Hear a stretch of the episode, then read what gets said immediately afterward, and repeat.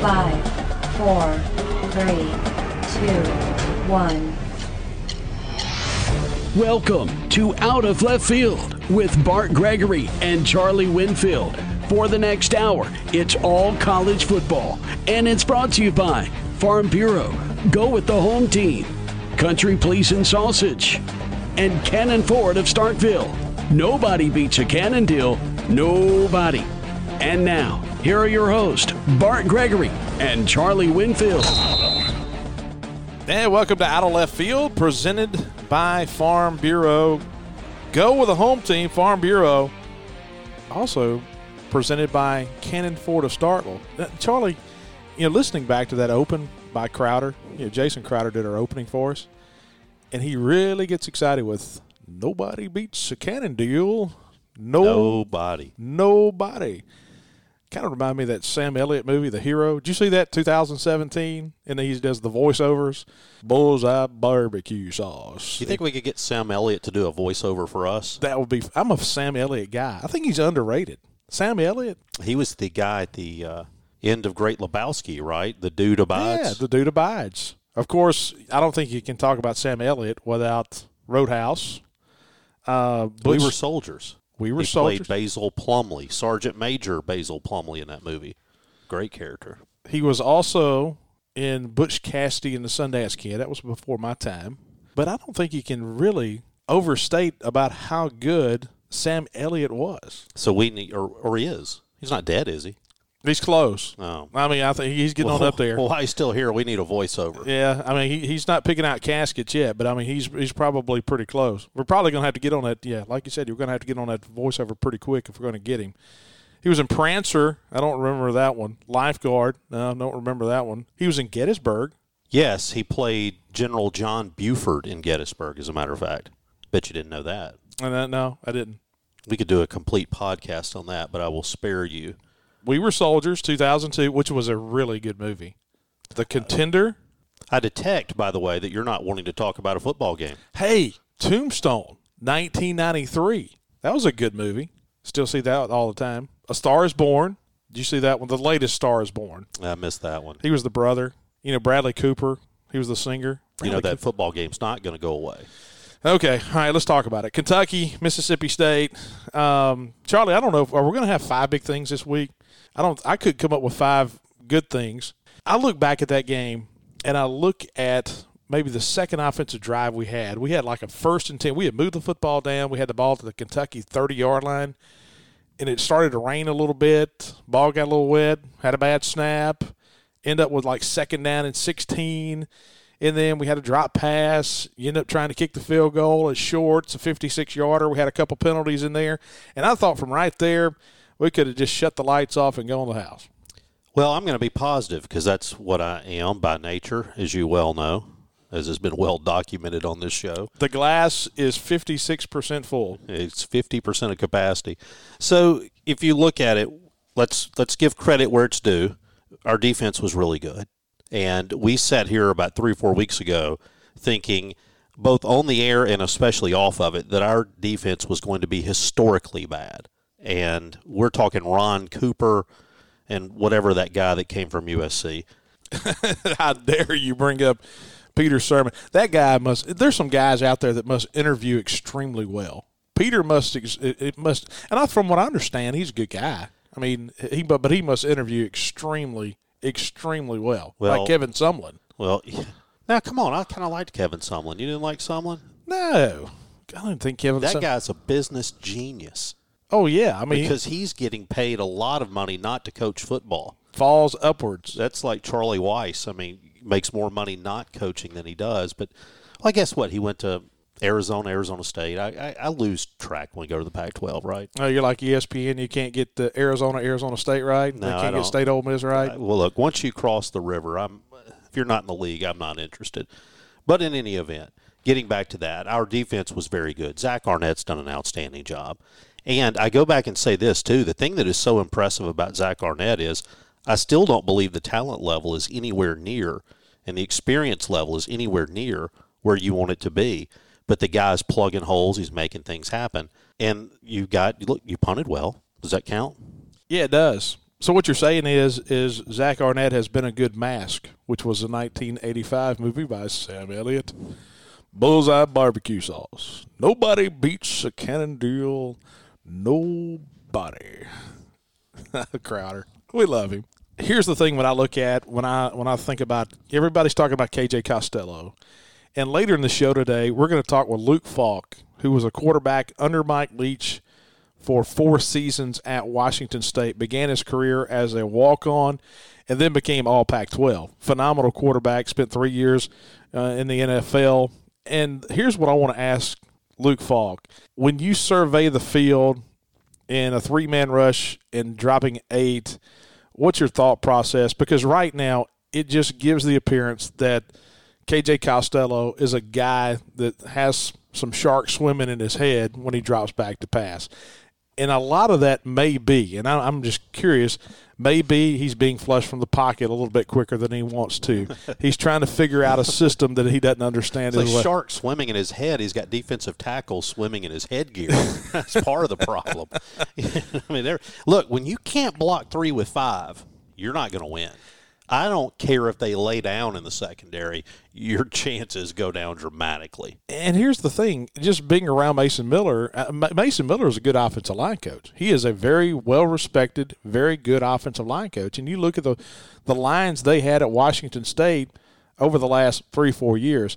Here's what I keep coming back to, and I'm not being an apologist right here. I talked to several people this week with Washington State ties, and they all said the same thing. Listen, we said the exact same thing in year one. Yes, this is an offense that is easy to pick up if you're a quarterback or a wide receiver, but it's very tough for offensive linemen because of the splits. And you ask yourself the question, well, why do you have such wide splits? Well, you have to because you don't have a back alongside to help chip on anybody coming from the edge. You can set the edge really quick, bring them in, bring them in. That's why you have to have the wide splits. You didn't have spring practice. To me, as a wide receiver and a quarterback, those are things you can work on in one on one. You can go outside and, and throw balls all day long on your own. But as an offensive lineman, you don't have the ability to do that other than a Zoom call and saying, hey guys, this is what you need to do because you can't practice one on one with five blocking three. I think one of the mistakes that I know I have made over the years too in evaluating offensive line play is I think of it as just being a physical issue be bigger and stronger and push harder on the guy who's pushing on you.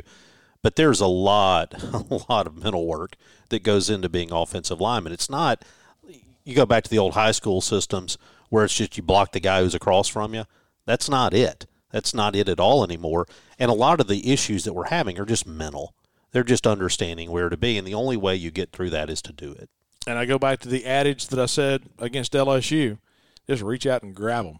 I don't think they're going to. I don't think they're going to call offensive holding. Okay, you, you, mentioned Zach Arnett and the defense getting ready, and we'll feature Texas A&M later in the show. But you kind of look back and who we played so far. Myles Brennan was not solid in that first week. We kind of had him helter skelter.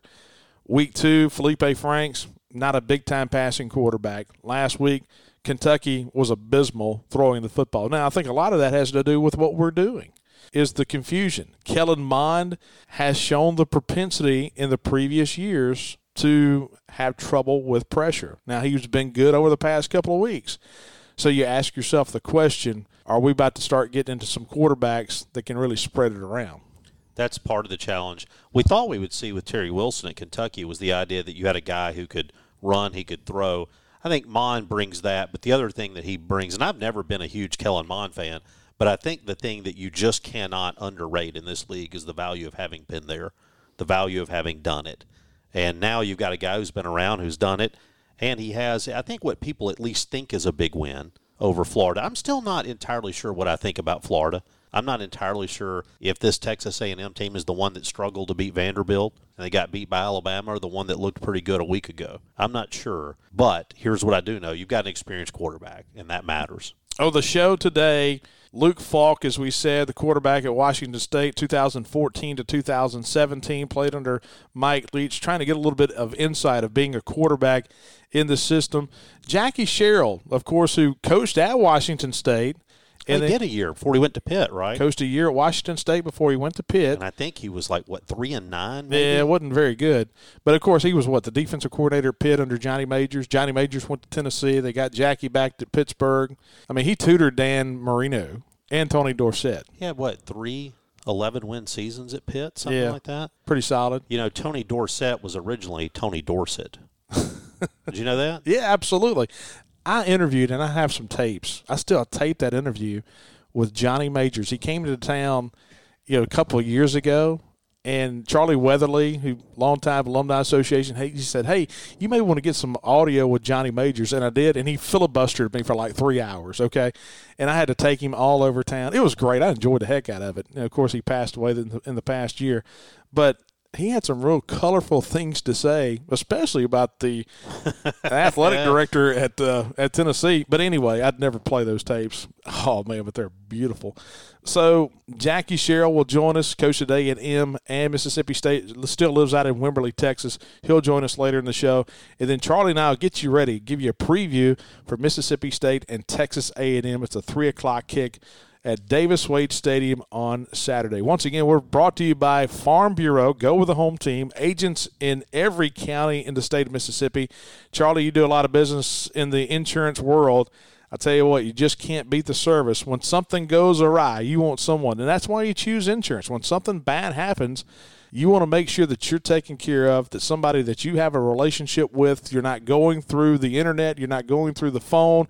You want somebody boots on the ground telling you, hey, this is going to be all right. Make sure that you're taken care of. And Charlie, there's not anybody better at that than Farm Bureau. No, they're absolutely outstanding. And I think the thing that people underrate is the value of service. A lot of times we shop rates, their rates are really good, but that service that you're buying really matters on the back end, too. When we come back, we'll talk to Luke Falk, uh, the quarterback at Washington State from 2014 to 2017.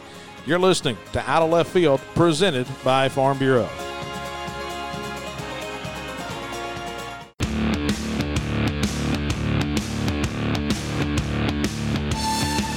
And welcome back to Out of Left Field, presented by Farm Bureau. Bart Gregory and Charlie Winfield getting you ready for the Bulldogs and the Aggies on Saturday at Davis Wade Stadium at 3 o'clock. Time now for our guest line segment brought to you each week by our friends at Country Pleasin' Sausage. Country Pleasin', made right here in the state of Mississippi. They're located on Highway 49 in Florence. Cooper's Country Meat Packers. Henry Cooper spent some time with Henry at the first football game this year. Good Mississippi State people, good Mississippians as well, just really good people. And they've got a great, great product that they produce. Country Pleasing, pick up the original. Hey, I went to the Walmart neighborhood market here in Starkville just ran by after work one day. They've got a big old case, and it's nothing but country pleasing sausage. The original jalapeno cheddar. They've got the pork and pineapple, the green onion. It's all great. If you're getting ready, it's almost that time for red beans and rice. It's almost that time for some good gumbo. So throw some of that country pleasing sausage in what you've got going on. And so our guest line segment brought to you each week by Country Pleasing Sausage. So let's go to the phones where Luke Falk will join us. As Luke Falk was a quarterback at Washington State 2014 to 2017. And Luke, we appreciate you joining us to talk a little bit about being a quarterback for Mike Leach. Thanks for having me, guys. Luke, looking back at kind of how you got your career going in college, I mean, you were committed to, to Cornell and then you end up at Washington State. What was the recruitment like and what was the draw of going to Washington State to play for Mike Leach? Yeah, just uh, strange events happened. Um, the head coach for Cornell left for the CFL, and uh, Coach Mele, who's your guys' running backs coach now, really pushed hard for me to go walk on up there. I went up, had an official recruiting trip, and uh, Coach Leach said that I'd have a fair opportunity to compete with the, the guy on scholarship, and I believed him and went up on campus, and and uh, he was true to his word. A lot of people in Mississippi, of course, we've always known about Mike Leach. We, I guess, drew uh, closer to watching Washington State back in 2018 when Gardner Minshew, a Mississippi kid, ends up out on the West Coast playing. And I think a lot of people, when Mike Leach came to Mississippi State, they had this idea of, hey, there's a graduate transfer. Mike Leach can win with graduate transfers. We here at Mississippi State are getting one in KJ Costello, so everything will be just like Mike Leach in 2018.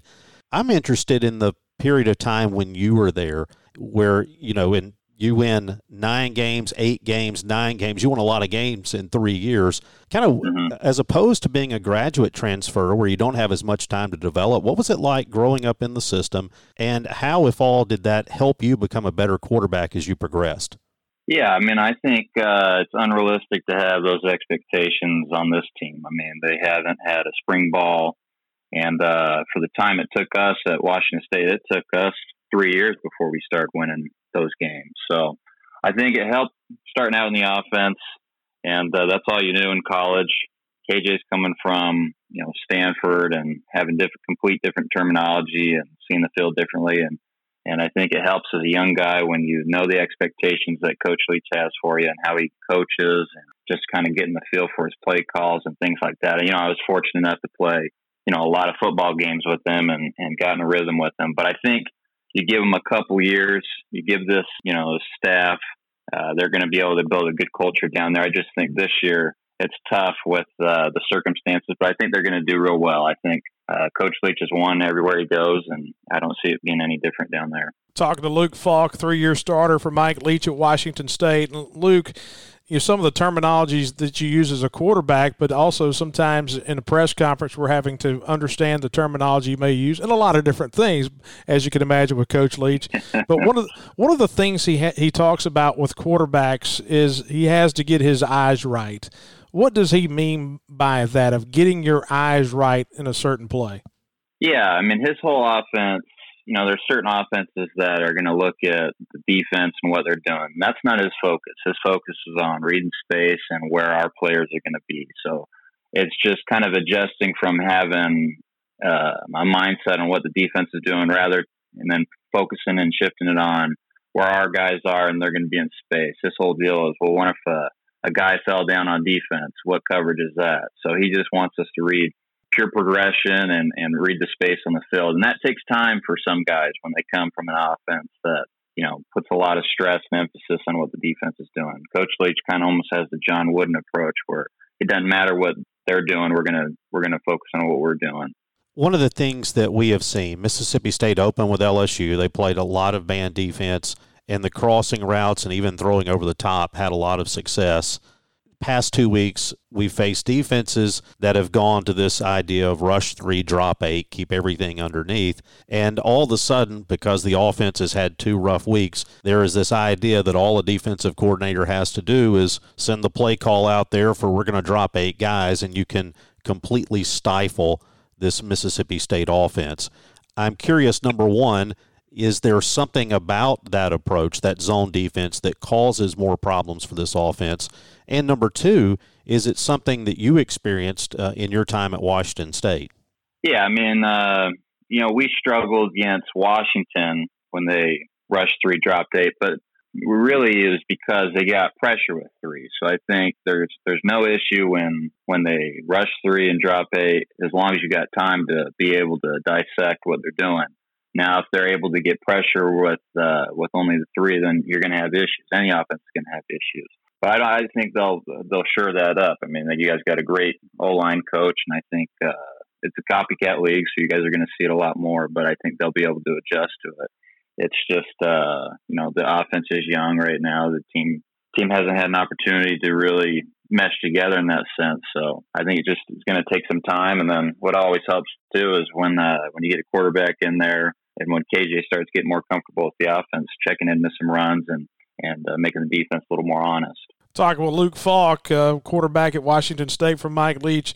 You mentioned the offensive line. You mentioned getting pressure with a three man front, and that's one of the things we faced this past weekend with Kentucky. They had some success one of the things about uh, this style of offense is the splits of the offensive line. And sometimes we talk so much about quarterbacks and wide receivers getting used to this offense. How tough is it for an offensive lineman to go from pretty much a t- traditional splits to now the wide splits? Yeah, I would say that'd be pretty tough. Um, you know, but I think they got a great coach that's going to coach them up, and uh, I think after a while they're going to get used to it and uh, really really like it better than the old traditional way of doing things. But uh, you know, if you look at WSU the last two years, their offensive line was was incredible. You know, Coach Miller does a great job, and I think he's just going to bring that mentality down there. It's just it's just going to take time. I think when you come into a new program, you're they're rebuilding, they're trying to get the culture they want. So uh, people are just patient.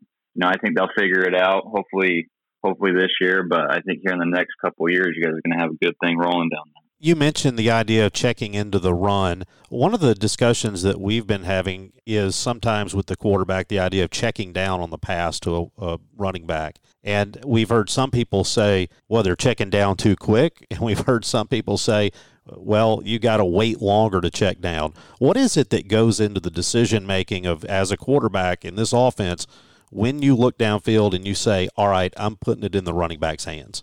Well, I think you just got to get a feel for it. I mean, uh, you feel the defenders dropping out of there or where they're flowing with the certain type of play call that you've got. And, uh, you know, with this offense, it's a one through five progression. So if one through four aren't open, then the fifth's your running back, and then you check it down to them. So I think if you're going through your progression too fast, it's not going to sequence out in in timing. But if you're within rhythm and and doing going through your reads, you know, Coach Leach always says reads are sacred. I think if you're if you're sticking true to your reads and seeing the field well, then you'll get to the running back in, in uh, good timing. I think that was one thing that Gardner did real well in 2018. Is he utilized uh, the running back a lot, and he did it in the right timing. One of the things that we've seen a couple of times in the past few ball games as well is we're used to these quarterbacks who kind of run first, throw second, or at least on a 50 50 basis. We've seen mm-hmm. quarterbacks in this offense look as if they have a lane to run, but go ahead and elect to throw or stand in there. Is that a philosophy that's part of the offense, or is that an individual quarterback decision when I pull it down and elect to take off? I think it's individual. I mean, if you got a running lane, you can sure take it. Uh, I definitely think people are more pass conscious when they're playing quarterback for Coach Leach, just because uh, usually there are so many guys that are open, and you're going to have much more success doing that than you are running. But uh, you know, I don't think there's anything holding the guy back from if he has lane going off and and uh, and getting some yards on it. Luke, uh, we appreciate you joining us. Before we let you go, we're talking to Luke Falk, Washington State quarterback 2014 to 2017. A lot of success at Washington State. We've talked about X's and O's, but Mike Leach is a coach. You have different kinds of coaches, different styles. You have players, coaches. You have guys that are tough on you. You've heard all these these stories about Mike Leach, and we see him in the press conferences. But what's it like as a quarterback learning every day under Mike Leach? Is it is he kind of laid back? Is it is he a stickler? Is everything you know methodical? What's it like being a quarterback under Mike Leach? Oh, I'd say it's all the above. I mean, you got days where it's laid back. He's talking about uh, his book Geronimo or things like that, talking about pirate stuff, and then you got other days where you know he's definitely on your you know pardon my language, but on your ass a little bit more. And uh, you know, I think he demands a lot from his players. And if you're if you're doing what's asked, then uh, you know he's he's pretty easygoing in that sense. But uh, you know, if you're if you're not meeting his expectations, he's sure going to let you know about it. I think the greatest thing about Coach Leach is you always know what's on his mind. You always know how he feels. I always know how he thinks. And uh, I think that's one of the best things you can have in a coach. You always know where you stand with them, and and uh, that's what you get out of Coach Leach. I have to say he's the first person I've seen. And listen, growing up in Mississippi, you see some some things with the use of Copenhagen, but he's the first time. This is the first the first time I've ever seen a guy put a dip in the top and the, the his lower lip at the same time. Yeah, he'll do the Ring of Fire. You know, I mean, that's one thing I will say in film. He's always got a big mess back there with his hands going with the Copenhagen and just spitting all the time, and so he he's one of a kind. Hey, Luke, we appreciate you joining us, man. Thank you. All right. Thanks, guys. And that's Luke Falk, quarterback at Washington State, 2014 to 2017. Charlie, he was good. Oh, yeah. That guy. What's cool about Luke Falk is the fact that he walked on.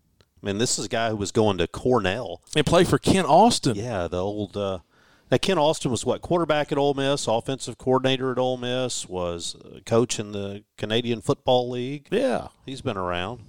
The Kent Austin is from Nashville, I think. Brentwood, yeah, he's from Brentwood.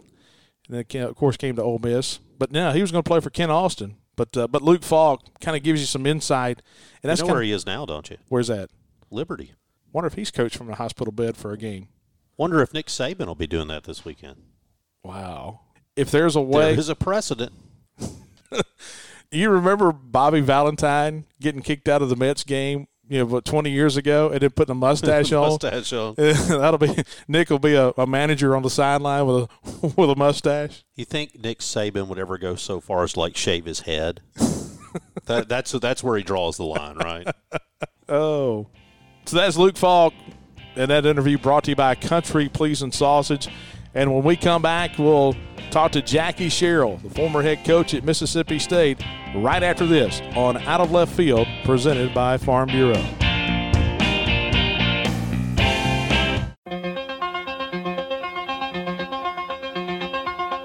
And welcome back to Out of Left Field, presented by Farm Bureau. I'm Bart Gregory, along with Charlie Winfield. Just talked to Luke Falk a moment ago, former quarterback at Washington State, and now we get ready to talk to one of the all-time greats at Mississippi State, Jackie Sherrill, head coach for the Bulldogs, 1991 to 2003. Was a head coach at Texas A&M.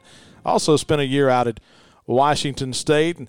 This is brought to you by Cannon Ford of Starkville. Cannon Ford. Nobody beats a Cannon deal. We talked about it. Nobody beats a Cannon deal. Nobody. Uh, Chris Keene and the gang out there. If you're looking for a new or used car, perfect place to go with great service. Chris, a good bulldog, great guy. I've known Chris all my entire life. You know, Chris was my little league baseball coach for like seven years. So he's to blame. He is to blame for me not being in the big leagues and playing alongside and coaching alongside Marcus Thames, our good buddy. You know, it's a Marcus hitting coach for the Yankees. Looks like he was interviewed a couple of days ago, maybe. The report came out for the manager job of the Tigers. That would be pretty cool. Of course, I love watching the Yankees simply because I have a tie. I don't know if I could do that with the Tigers. There wouldn't be many things that could get me to wear a Tigers hat, but uh, I think Marcus Thames going there might could push me over the edge. No doubt. So Chris Keene, the greatest Little League baseball coach of all time, general manager at Cannon Ford of Starkville. So go by if you need service, if you need the body shop, or just a new or used car, Cannon Ford of Starkville. And let's go to the phones where the former head coach of the Bulldogs and the Texas A&M Aggies, Jackie Sherrill, joins us. Coach, it's always a pleasure to talk with you. How are things out in Wimberley, Texas? Well, it's kind of like everywhere else. We're trying to uh, navigate through social distancing and making sure that we circumvent, you know, coming down with COVID nineteen somehow. Coach, every time we play Texas A&M, you know, before A&M joined the league, we think back to that game played in Shreveport when we played in the snow. I mean, looking back, it's hard to believe it's been what 20 years now. And looking back at that night, just how surreal was it to play a football game in five inches of snow in Shreveport, Louisiana? Well, it's never happened before, and I don't know if it'll ever happen again. And you know the they were not prepared. I'm talking about the ground crew but we lucked out in having the mountain west official and they go through that all the time and it didn't bother them a lick. They just went out there and spotted the ball regardless if it was on an inch of snow or not. Uh, the ground crew had a little what they call a cleaner for artificial turf but it wasn't very wide and they would go through and try to keep the lines and finally they just gave up and going into the second half and didn't worry about it. Uh, you know during the game there were a couple of things that were uh, not funny at the time. They are funny now but we scored right before the half. Uh, only a few seconds left in the half and i tell our kicker to squib kick. So and i don't know what prompted him, but anyway, he laid the ball down flat on the tee and he misses the ball. And the ball just rolls, you know, 10 yards. And of course, A&M gets it and they score. Well, you know, going into halftime, you know, everybody around the world wanted to know who that dumbass head coach was. And, uh, tried an onside kick, but that's the one that was really upset was was Joe Lee. he he wasn't very happy. You know, you talk about the kicking game. Of course, I don't know that I've ever seen a blocked extra point play such a factor in the end of a ball game. the one that Julius Griffith runs back because it saves us from having to kick. Absolutely. And not only that, you know, the thing you have to give credit to uh, were the players. You know, the players, regardless of the conditions, regardless of, you know, the score, uh, the players kept playing. But the outcome of the game really was because the head coach of A&M, uh, RC Slocum, was greedy. They had the game won all they had to do is continue to give the ball to uh, Toombs. We couldn't stop him. And, you know, for one reason or the other, wanted to score more points. And he told the offensive coordinator to throw the football. And the offensive coordinator said, "Wait a minute, are you are you saying to throw the ball?" you know, and and that weather, and that's when we we were able to intercept it, and we turned it around. The momentum and you know the momentum just kept piling on our our direction, and and our quarterback made a great run uh, to score. Coach, I think back to when Texas A&M came into the Southeastern Conference. They came in with Missouri. Missouri seemed a little bit ho hum about it, but Texas A&M looked as proud as any school I've ever seen to be coming into this league. I joked at the time though that if people understood the resources that Texas A&M had, we'd have never let them in the league. I kind of expected them to really kind of race to the top, and it's been a, a slower progression. Kind of one, where do you see A and their fit in the league, and two, where do you see them in their progression to be a regular contender in the league? Well, uh, one, you got to understand Missouri was trying to get into the Big Ten for years.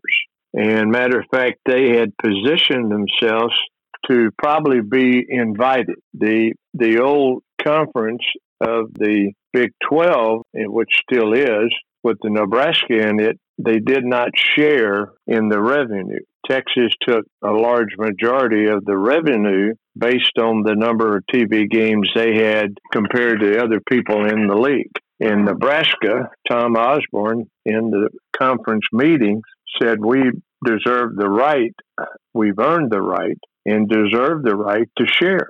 And the next year, they did not share. So Tom Osborne picked up the phone, called the Big Ten. At that time, the Big Ten was talking to Missouri as one of their expansion teams. When Osborne called and it was Nebraska, uh, the Big Ten took Nebraska instead of Missouri. So that left Missouri trying to find a home, and they found a home in the SEC. Now, is Missouri a better fit for the Big Ten? Uh, yes, they are. Uh, now, and then here comes A and M. And years ago, there were 16 teams planned for the SEC. There were going to be eight and eight on the west, eight on the east, and the two teams on the west side was going to be Texas, Texas A&M. Well, the governor of Texas, which was a graduate of, of Baylor, said you can't take Texas or Texas A&M unless you take Baylor and Texas Tech. When that happened, they dropped the feeling they'd get Texas or Texas A&M, and then when the expansion came up with with Texas, the Pac-12 was going to expand to 16 teams, and that would have included Texas, Texas A&M, Oklahoma, possible Oklahoma State, and Colorado but they were going to have 16 teams in the Pac 12. But that would give them the footprint from the Pacific all the way to the Mississippi River. Well, at that time, A&M, and thank goodness for Coach Stallings being on the board at Texas A&M, he kind of put the the quietus to it, and it didn't happen.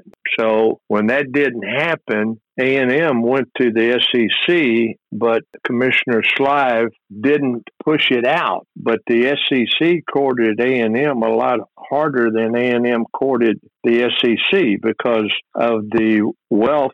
It's the wealthiest university in the in the SEC, and it's the largest by you know the population or of the students would go Texas A&M and then Florida. But the top two schools in the country, enrollment wise, is Texas A&M and, Central Florida. Then then you come back with the endowment. Then you come back with a AA membership. That's the American A society of American Universities, there's only uh, four: Missouri, Florida, Vanderbilt, and Texas A&M. Then you come back with the fan base.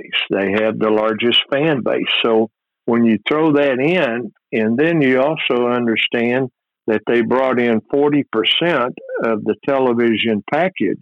So when A&M agreed, the one that was doing the most hollering and jumping up and down was Commissioner Slive because it increased the television package by 40% for the SEC. So having Texas A&M has been a huge benefit for the SEC. Now, has it been a benefit for A&M? Yes, it has, because it gave A&M instant credibility uh, of the SEC. And then all of a sudden, you have when they enlarged the stadium uh, of over six hundred million dollars, they raised. I want to say they raised. Uh, it could have been seven hundred million. They they raised five hundred million in one month. And there's not many universities, including Alabama uh, or Tennessee, could raise that amount of money in one month. So it's been a win-win for both. I think they're still they're going to compete this year, but they're still a year away from being up in the top three or four period. Now, if they continue to play, or Mond does, then they may end up in the top uh, three or four in the conference this year. Coach, you talk about developing a program. You know, you've recruited all over the country. I'm curious, what is the state of high school football in Texas right now? Uh, it's outstanding, and it will be. Uh, you know, the COVID uh, has not slowed down the state of Texas like it has slowed down California or, or other states.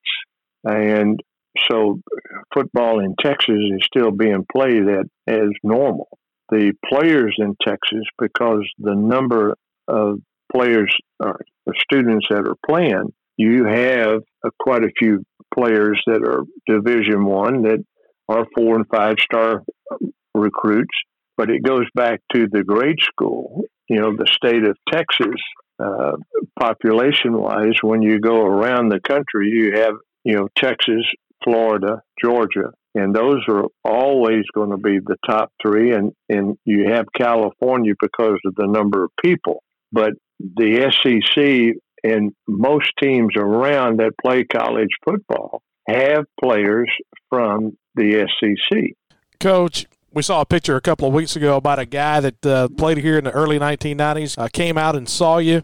Guy by the name of Michael Davis. First of all, Michael Davis looks like he could play today, but I know you're a player's coach how excited do you get when former players reach out or come out to see you?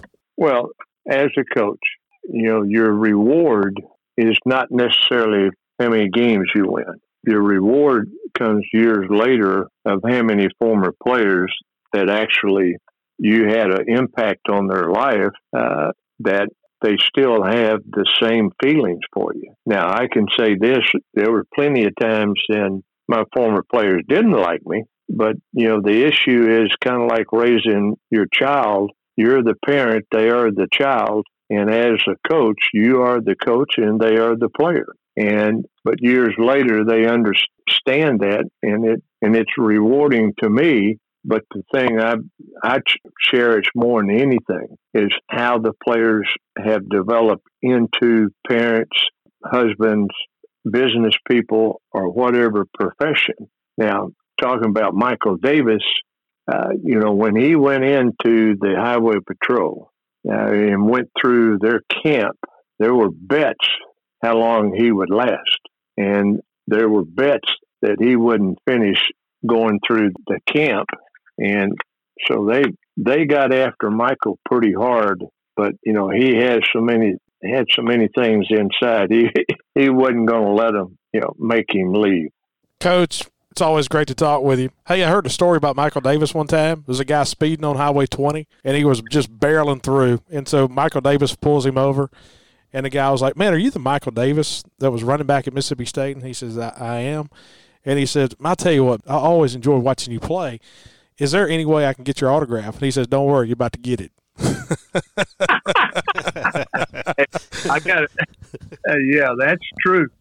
but just if you got pulled over by Michael, you know the term "yes sir" would be Oh. spouting out of his mouth real quick.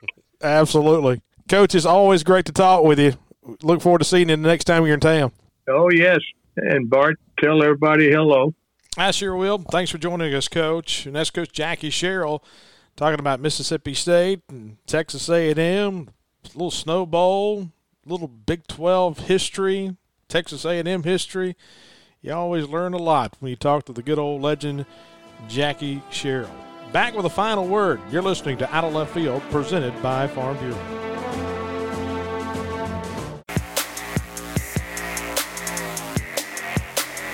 And welcome back to Out of Left Field, presented by Farm Bureau. Final segment as we get you ready for Mississippi State and Texas A&M Saturday at three o'clock. It's been moved to the to ESPN.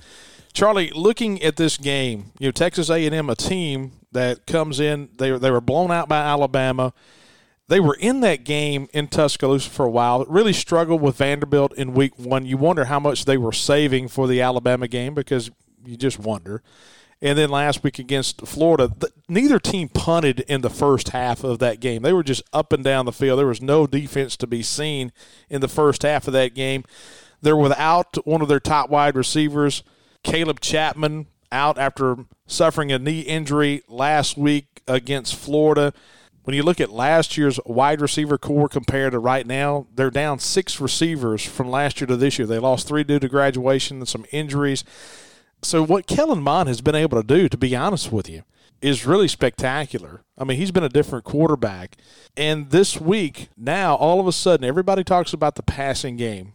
But here's what I worry about with Texas A&M. This is going to be the first time Isaiah Spiller, the running back for Texas A&M, this is really the first time you see that dual threat that we have to contend with. Yeah, Spiller going over 100 yards a game rushing the football. He'll be the best running back you've seen.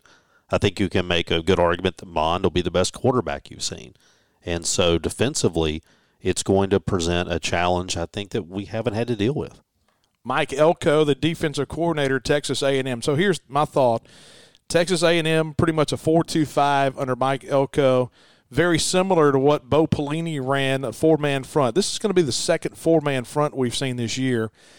Traditionally, now they may come out with some odd-man fronts, but Kentucky and Arkansas, that's who they are. And now, if you believe in and are thinking about the old rushing three and dropping back eight in the pass coverage, that really doesn't fit their mold if they come out and try to do that. It doesn't. And you go back to that question that we so often ask of how much, as a defensive coordinator, do you want to be you, and how much do you want to change to to match the offense? I expect Texas A&M just to come out and try to be themselves. And if you look at it defensively for Texas A&M right now, if you're an A&M fan, you really want to seize on that 12 points you held Vanderbilt to because the Yeah. past two weeks haven't been very good, giving up 52 to Alabama, giving up 38 to Florida. But those are two teams who have scored a lot of points every time they've played. So it's really tough to tell where they are on the defensive side right now. And one of the things that's tough to tell is kind of what offense is going to show up for Mississippi State. The question becomes who's going to start at quarterback? KJ Costello, the transfer from Stanford, Will Rogers, a true freshman, both got playing time this past week against Kentucky. Here's my observation, and this is 10,000 feet, Nanawarrior quarterback observation of KJ Costello. KJ looks like a guy right now who's just lost some confidence, who the Rick Ankiel of throwing five wild pitches in one inning in a playoff game. He's a guy that just is aiming a little bit. Uh, He's leading with his elbow, and it's one of those deals of the old. We talked about Chris Keene a while ago being a little league coach. It's almost like your 12 year old little league coach walking out to the mound and say, "Hey, listen, don't aim it, just throw it."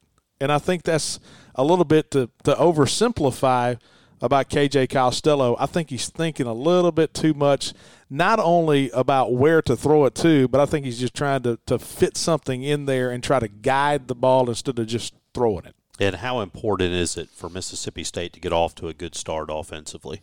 You go back, so much of what you're dealing with right now, I think, comes down to some fundamentals up front in blocking. And there's just a lot of confidence aspect to it right now. And the only way you get that is to go out and have some success. I mean, you don't want to be the equivalent of, say, the Atlanta Braves, who gave up a major league record 11 runs in the first inning last night and embarrassed the National League. You want to be, uh, you want to get off to that uh, good start. What was the final of that game? Like 15 to 2? I lost count. I better be careful. My Braves friends will be quickly pounding my telephone with all their hashtag for the A mess. Well, I'm going to be honest with you. I don't like the Dodgers either. So I, have got no, I've got no skin in this game. Hunter Renfroe made a great catch the other night for the Rays. Talk about a team that's fun to see lose. That's the Astros. Oh boy, that's been great. Back to Texas A&M and Mississippi State, Charlie. we're, we're trying to avoid football at all costs today, and that's unfair. Uh, look, here's what I'd go back to. We have seen plenty of instances over the years where Texas A&M, by all accounts, seemed like the better team coming in, and Mississippi State won. The thing that's tough to get your head around, though, is the last time Mississippi State was really struggling and A&M came in, it was Dick Fitzgerald running the football that gave you the big advantage. You're not going to do that, and that's not our style. It's not our scheme, and it doesn't matter how much we say, "Hey, let's run the football." That's not what we're built to do. So it goes back to how do you then have a big day? I think you nailed it. You've got to get some confidence offensively, and you've got to just let it go, and that gets hard to do when you throw interceptions. It's just harder to let the football go. And what kind of leads me to that thought as far as just throwing it and being a little bit uh, just more relaxed. It's hard to do that when you're when you're struggling, especially in your own mind. I look back to Luke Falk and go back to that was a great interview earlier in the show. Luke Falk in his last three years at Washington State in this offense averaged ten yards per completion. Last week against Kentucky, we were between five and a half and six yards per completion, and that was with both quarterbacks, KJ Costello and Will Rogers. What that tells me is is when you lack confidence, you're going to go underneath quicker. And so it makes that job more difficult. It turns a 10 play drive into a 15 play drive. And then the margin for error is a little bit thinner Kentucky, you look at that interception that went the other way the other day. It was just a great job by Pascal of scouting. He realized real quick that it was going to be a screen to the right side, and he got out there and made the play. Things like that are going to happen. Guys are going to jump routes. And if you can score on the fewer amount of plays, the better you are, of course. That's the obvious. But right now, instead of us having to go, you know, 8 to 10 plays, we're having to go 15 to 17 plays, and it just brings up the propensity of making mistakes. Yeah, the longer you have to hold the football, the the worse it is on your offense. If well, I hate to use this word, but if you don't go back to the explosive plays, you, you're going to have to have some. But to do that, you have to have some confidence. and You got to have some time. And I'll go back to this too. I would also one of the things I thought was really interesting that Luke Falk told us. I kind of thought our quarterbacks were being coached into don't run the football. He didn't present that picture from his experience with Mike Leach. And so it takes me back to now and then your quarterback, when things break down, have just got to pull it down and run a little bit. For us to win this game this week, to turn it around and get it going, what are a couple things we've got to do differently to make it happen? Your defense is going to have to play the best it's played all season because you're going to have a more complete offense in Texas A&M, a more explosive offense, and you're going to have to deal with a running back at a level that you haven't had to do yet. You're going to have to deal with the most experienced quarterback. So, defense, as good as they've been, and as much as we bragged on them, they're going to have to be better. You cannot afford the bust in the secondary that we've seen a couple of times this year, or you will get ripped apart. And that was kind of the backbreaking thing against Arkansas is you played well 80% of the time, but the blown coverages show up. That's what the points come at. And that's where you get the points if you're Texas A&M. And so those are big. It's not giving up that big play on third down and 10 when you've done a really good job leading up to that point. And I think the next thing is as simple as this sounds, you just have to get off to a good start offensively. This is an offense that needs some confidence. We know they can catch. We know they can block. We know they can throw. We've seen them do it just hadn't seen it very much the past two weeks. Well, let me take that back. Let's go back to Arkansas. We moved the football pretty well. We just had mistakes that blew up the drives. We just need to come out and throw some strikes and put some points on the board early. I go back to my point a minute ago when it's taking 15 plays to drive the field. If you have a hiccup like a bad snap and it puts you behind the chains. Oh, we saw that last week, didn't we? It's, t- you it's get tough into to make plus up. territory. You feel like you're on the move, and all of a sudden there's a bad snap. And that's a great example too of why this isn't just a quarterback issue. You know, that's just such the simple analysis for people to say, "Well, we got to change the quarterbacks." You know, unless he's seven feet tall on that particular play, it doesn't help you. So Mississippi State, Texas A&M, three o'clock on Saturday. Hopefully, we'll be back Sunday. Have a little Sunday coffee for feeling a little bit better.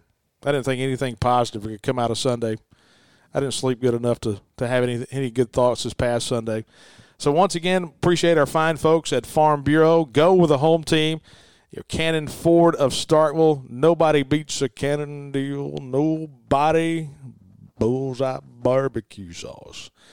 And then the Country Pleasin' sausage, Country Pleasin' made right here in the state of Mississippi, without doubt the best sausage known to man. So that'll do it for this week. You've been listening to Out of Left Field, presented by Farm Bureau.